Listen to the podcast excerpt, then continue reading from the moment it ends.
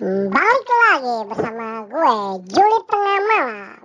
Bagi teman-teman yang dengerin dari Youtube Jangan lupa subscribe kalau suka.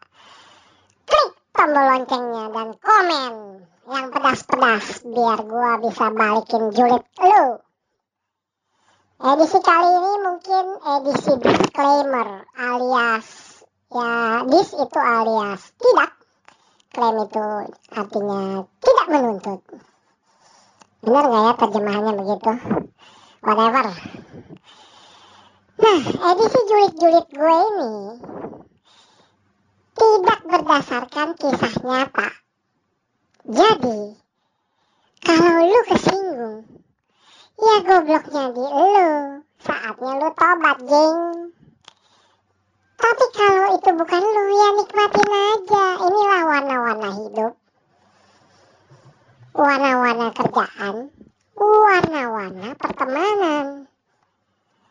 Kalau lu dengerin julid gue terus bilang anjing nih, lagi ngomongin gue nih, nah berarti lu kesinggung bro, salah lu. Berarti lu pernah dosa, berarti. Berarti lu pernah melakukan hal yang seperti itu bro. Ya kan, semua kisah-kisah ini kisah di sinetron tuh kan ada tuh peran, pemeran, dan nama dan tempat hanya kebetulan belaka. Jadi, itulah disclaimer julid tengah malam. Intinya tidak ada, mohon maaf kalau ada yang tersinggung. Tapi kalau tersinggung, namanya goblok. Oke, sekian disclaimer dari julid tengah malam.